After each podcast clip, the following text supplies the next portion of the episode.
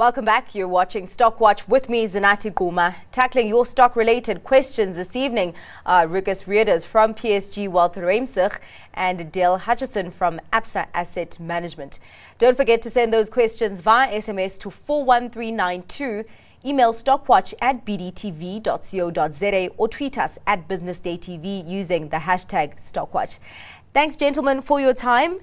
Let's start off with the big news today, and that was the US inflation figures.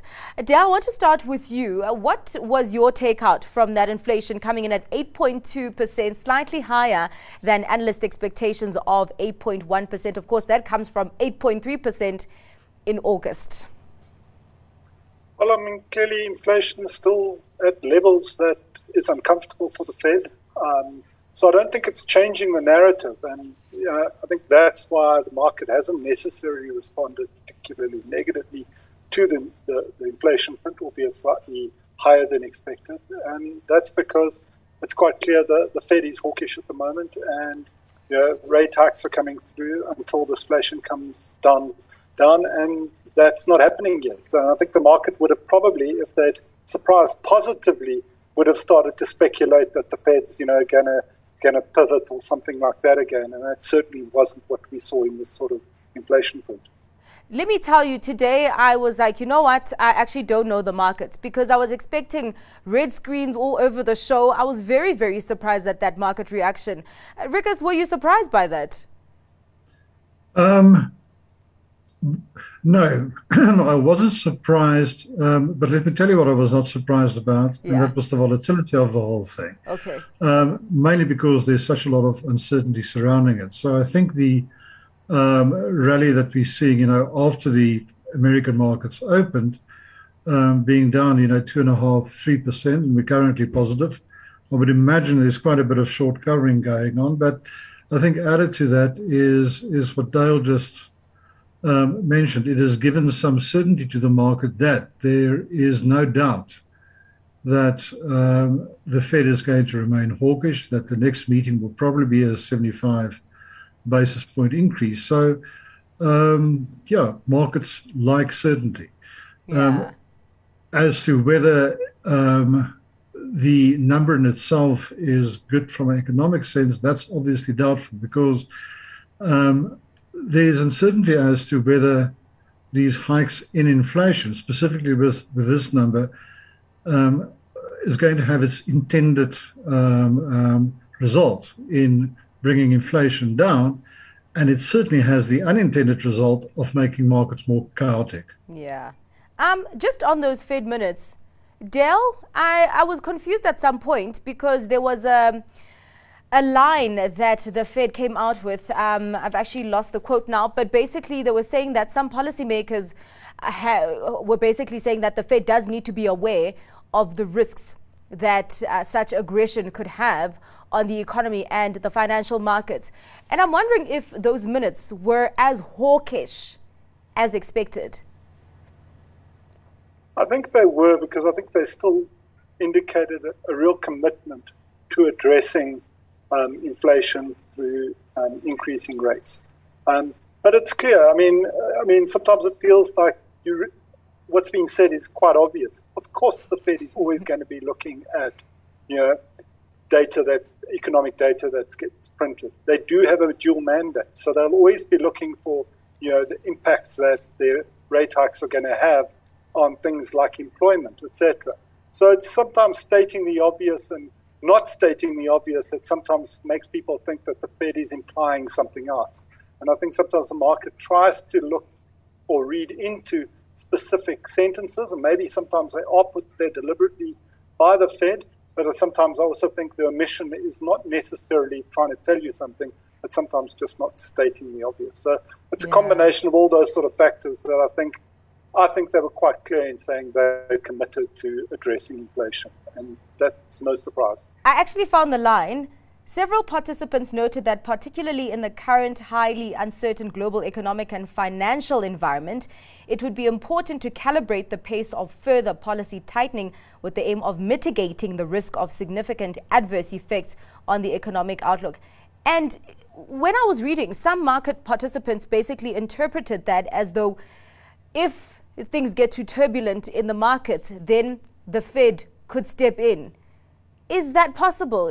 Would that be uh, um, an option for the Fed to kind of step in, just like, for example, the Bank of England uh, stepped in uh, amid market tur- turmoil in, in the UK?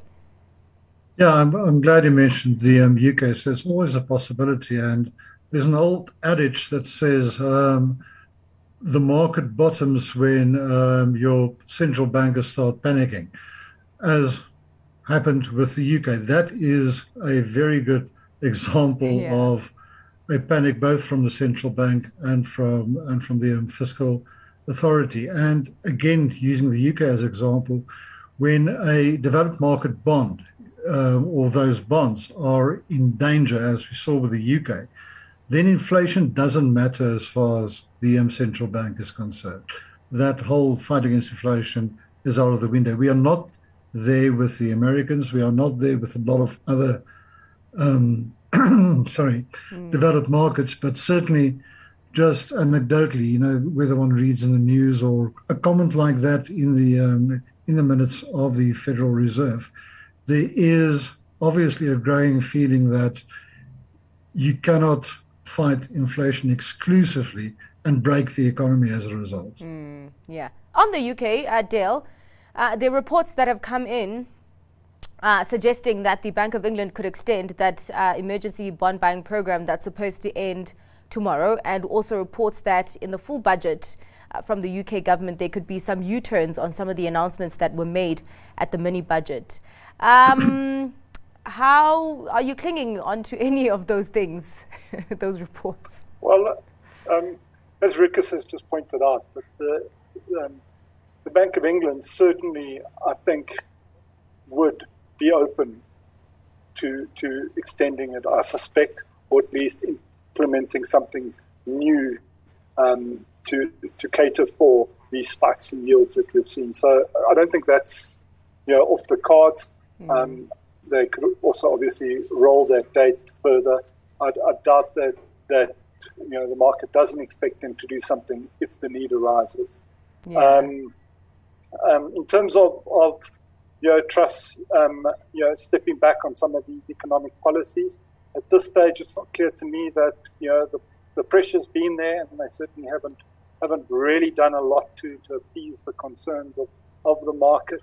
Um, so at this stage, um, I think we'll have to wait for for the finance minister to, to um, you know, put out a, a, his report, which I think they've brought forward.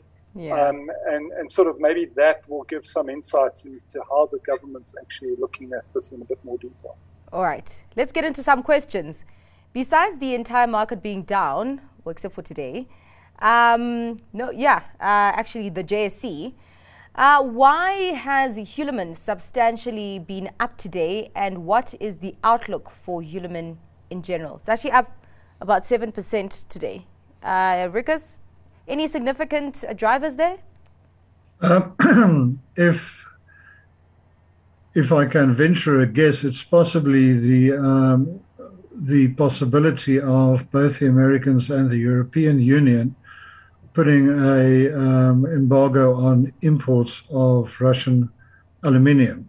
Um, I think the so that might have given some impetus to Hulamin as an aluminium player, although one mustn't forget that Hulamin doesn't actually, um, you know, it only makes aluminium products. So it still has to pay for the aluminium it uses to make those products. Um, obviously, in a in a world where there is a shortage of aluminium, um, exports can be to the benefit of of of um. So maybe that was part of the news. Mm. And um, secondly, one mustn't forget that in order to make those products, Hulamin uses a lot of electricity. And considering where we are as a country and electricity supply, one shouldn't um, forget about that. That if you if you need that electricity, the obvious thing is to maybe um, ask a few players for downtime in order to provide electricity for the rest of the country. Yeah, uh, Dale, do you have anything to add on Hul- on Hulamin's uh, prospects? No, I suspect it's um, you know the news about you know both the LME and the US mm. um, potentially looking at Russian aluminium. So right. I think that is probably part of the driver, but it probably means the second derivative is that you know the likes of a Hulamin who does export into markets. If there's any shortage of, of that metal flowing into, say, a US or whatever, yeah. it might create export opportunities for their products, and, and maybe that's some of the, the uh, positive optimism around that. Okay. Um, just amid this volatile time, uh, there's a question here. May you ask the panel where to invest now instead of just keeping cash? Is keeping cash even a bad idea at this point, Rikus? It depends on your time horizon. Um, so if you can stand this market volatility, there are, and, and I mean, it, it sounds like a cliche, but there are sectors and there are certain companies that have been beaten down quite heavily and looking three, four years ahead. Um, again, if you can stand another 10, 15% price dip in any of those specific things, um, it's not a bad time to invest. If you want to feel safe, then obviously um, money market yields are pretty, pretty good. So if you want to lock in a two or a three year yield at 10%, let's say, um, without without having sleepless nights. That's another avenue rather than just having cash in the bank. Yeah. Um, Dale, is cash the best place to be if you don't want to have sleepless nights? well, I'm, I'm, I'm an equity portfolio manager, so I'm always looking at those opportunities that, that was referring to, where you know, there's a lot of stocks that you know, look beaten up. There are multiples that certainly look very attractive. So I do think if you're prepared to weather some of the storm, there are opportunities. But I think it's like anybody investing in the market, you should have a balanced portfolio. Um, and you know, you must understand your own risk tolerances. You know, so mm. if, if you lie awake at night, that's not good for you. So, um, yeah, sometimes cash is the right place depending on who you are. Uh, there is a question on AVI, a stock that Chris Gilmour last month um, wrote on on Business Live, saying that it is the best run uh, food related business in SA. Uh, so the question is um, ask the panel about an investment in AVI at uh, the present moment. Uh, would it be, uh, it would it would be on a long term basis. So, what do you think about the long term prospects of AVI? Rick, starting with you. It is what it is. In other words, it it um, it caters for the basic need of your consumer. So in that sense, it's never going to be a high rating tech stock, if I can call it that. So yeah. Um, if you want consistent management, reasonably consistent earnings, um, a well-established dividend policy, which at the moment, you know, that dividend itself is looking pretty good, and also realize that at times their input costs will um, distract from margin, and sometimes they'll they'll do very well if if things are going good. It's um, considering its track history and what it is. Um, I don't think it's a bad long term investment at all. Yeah. They did say um, in their last results that those input costs actually um, did offset some of uh, the, the ability for them to increase prices to consumers in some of those categories.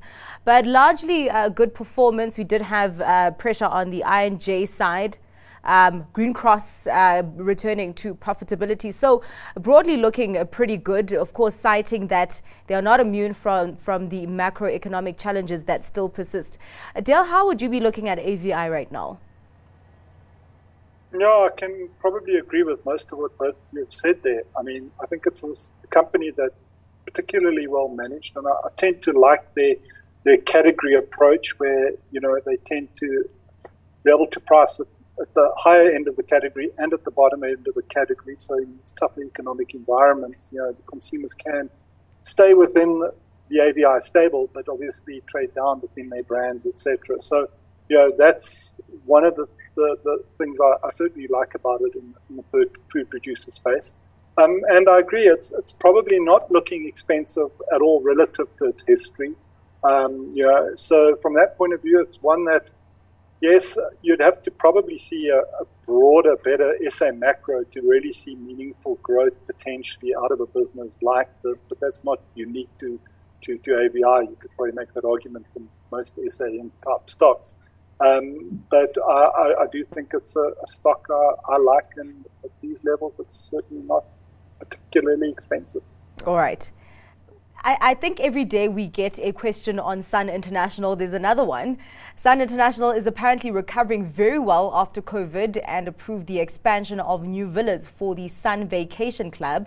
It also declared a dividend this year. Is Sun International a good investment for three to five years at current prices? Rikus. Depends on tourism. Um, as far as the company having dug themselves out of a hole, reduced their debt, being able to pay a dividend, cut costs, repositioned themselves, um, you know, as far as gambling is concerned, and also their hotel offering, they are um, poised to benefit from every from any increase in tourism. I think in the short term they will definitely do that over this holiday um, season, and then um, tourism being such an important part of this country's growth path um, ahead. If you've got confidence in that path, then I think Sun International is an obvious counter that can benefit from that.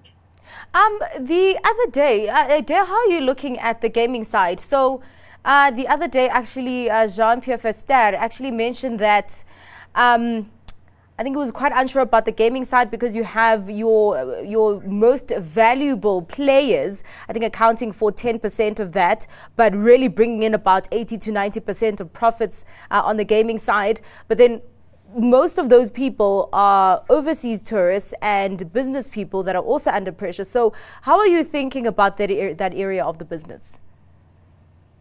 Yeah, I mean, it, it did surprise me through economic cycles that the gaming side um, hasn't been as defensive as one might have thought originally. If I go back thinking about these yeah. companies, you know, 15 years ago, etc. When I actually, as an analyst, looked at them. Mm-hmm. Um, so, yeah, I was surprised by that. And I think that is probably the one thing to caution, obviously, going into what looks like a tougher macro environment, or at least it's been tough and it's just going to continue and potentially get a bit tougher from here. So, from that point of view, I do think it is a risk. Um, I do think they are doing lots of bits and pieces all over the place, whether it's refurbishments of, of you know things like the Palace, which I think they're completing in November, etc. There's lots of things like that which I think they are investing in their business, and I think hopefully will deliver for them on a three to five year basis. Mm. Um, so yes, I think some of the short term you know risks certainly to gaming and, and hopefully tourism continues to recover what was a, a very depleted COVID base, you know, the stock probably can do reasonably well and probably doesn't particularly expensive. But there are obviously risks that one needs to remember. All right. Uh, there's a question on uh, entry in Barloworld and Thungela following a rebound um, in the last few days in the coal price. So, I'll give I'll give you guys each one of those. So, uh, Rikus, which one do you want, Barloworld or Thungela? I think Barloworld, possibly, um, and that um, the one side of their business is very good. It's the starch business they bought from Tongaat. That did very well. Yeah. As far as the rest of the um, heavy machine, heavy yellow machines are concerned, um, it's it's always a cyclical business, and at the moment we are certainly not in a global growth environment. Although that being said, a lot of the stuff that that a market does get used in mining, and I think um, people might underestimate the amount of new development that will have to be done in mining, specifically then using Barlow's equipment. Mm. The other problem is, of course, Russia, and we all know what's going on there. Um, the growth market in that side of the world to me has always been Mongolia. Yeah. But with the geopolitical situation as as it is, and with China growth slowing down, I don't know whether um, with the you know with the chaos that is that is being flung on both Russia on China, whether um, that's as good as it used to be. So I am fairly cautious about Barlow um, at the moment buying into a company that is so, first of all, affected by a slowdown in global growth mm. and then having those specific country issues. Adele, uh, just with uh, Barloworld, I mean, how um, how much value do you think a uh, an Avis listing could unlock for Barloworld? Yeah, I don't have the numbers at the top, top of my fingertips here, so I I can't give you the exact number on that. Yeah. But clearly, this is quite an opportune time to be the um, listing car rental businesses. They're all doing a lot better. Um, you know, if you try to hire a car in Cape Town or whatever the case might be, you certainly might be surprised at the, the rates per day that you're paying, and that's that's been a consequence of the shortage of vehicles, mm. and that, that obviously flowed through into to the rental market as well. So they've been able to price up something that they haven't historically been able to do and certainly yeah. the youth market's been also quite strong. So it's a good time to be doing that on the, on that side. But maybe to touch on it, it might be an interesting way to think about this. Obviously, you know, resolution around Russia Ukraine probably positive for Barlows in the context of you know, maybe you know, the market feeling certainly a bit more comfortable about that. Um, yeah. Um, equipment business in Mongolia, etc. But likewise, it would be negative potentially for, for coal, coal if there was some resolution. So, you know, as long as that conflict continues, I suspect Thungela and coal prices probably remain um, higher for, for the moment. Okay. Um, and that might be one way to be thinking about it. All right. So you've touched on Thungela. Um, entry into Thungela right now, Rikus? Um, yeah, it, it feels as as if it, you know, it's run such a lot, it must be very expensive, but yeah. it probably isn't. Um, at least not for the next three six months. Okay. I don't see the Ukrainian question resolving well. You know, um, it's going to be. It's there's a possibility of very bad, you know, a few possibilities of outcomes, and they're all pretty bad as far as I'm concerned. Mm. Um, so, in that sense, coal is not going away. Maybe in the long term, but not for the next three, four months. Certainly not this winter. And um, as if we can get trains to work, then there's a huge potential for a continuation of the type of earnings we've seen coming from Thungela, plus the dividend payouts, at least for the next six, 12 months. All right. There's a question on Blue Label Telecoms. Having written off their Cell C investment, I'm assuming that any changes in that company's fortunes will have a material effect on the Blue Label share price. Is that a fair assessment? And in your opinion, um, is it worth a speculative punt? So they did write down the, the, that Cell C investment, but uh, I think if I remember correctly, they had said that they're evaluating that investment after the recapitalization of Cell C. Uh, has this move, uh, Dale, put Blue Label on your radar? Unfortunately, it hasn't necessarily put it on my radar. Mm. I mean, the stock is down um, know, considerably. Yeah. Um, you know, from a little earlier on in the year. Um, and clearly, you know, any success they may have, I think, with Cell C and the, the sort of relaunch or, um, of it and, and, a turnaround there would clearly be quite good for, for Blue Label. So I think from that point of view, it's something certainly to watch. Um, you know, they have they, they, the results they published. There were certainly parts of that business that I think that was executing particularly well. Yeah. Um, so you know, it, it's certainly, yeah, I am a little surprised the stock has been under as much pressure as it's been under. Um, yeah. But that's perhaps again a consequence of you know how many people's radars it's fallen off, and, and I'm perhaps one of those, unfortunately, for yeah. the stock. So, yeah, that would be my, my, my few cents on that one. Um, Rikus, would you be uh, putting in a speculative punt on this one, or are you still just too spooked? Well, I think there's there's two things. If you, you know, this market is risky. If you go in for a spec punt on a turnaround situation, you're just adding to the risk, and you're you're not doing yourself any favor. Mm. Um, secondly, if I want to play in the telecom space locally, well, I won't say locally, but at least local council-wise, I'd rather go to MTN, which the main threat there is foreign government intervention, as we've seen from Nigeria, for example, but where the basics in the company mm. is doing very well, and the future prospects as far as their um, entry into the financial side of things are concerned is far more exciting than turning around a third tier South yeah. African local um, cell phone company. Yeah. All right. Well, let's get into your stock picks. 30 seconds each. We don't have much time. Dale, what will it be today? Yeah, I actually picked a speculative one, and it's Murray & Roberts. um, um, but it's one that's got a, a, you know, it's trading on a five multiple forward. It's got an order book that's 60 billion. The stock's come off quite considerably, trading close to six rand. It just looks, you know, for a business that I think is managing its risks, you know, and construction has plenty of them.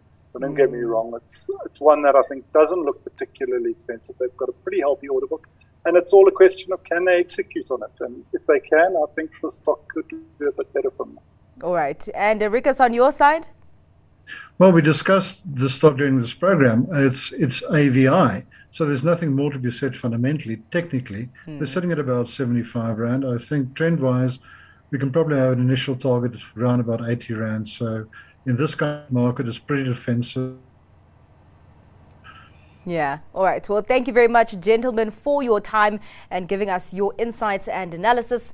Thanks to my guests, uh, Rikus Rearders from PSG Wealth Riemsig and Dale Hutchison from Absa Asset Management.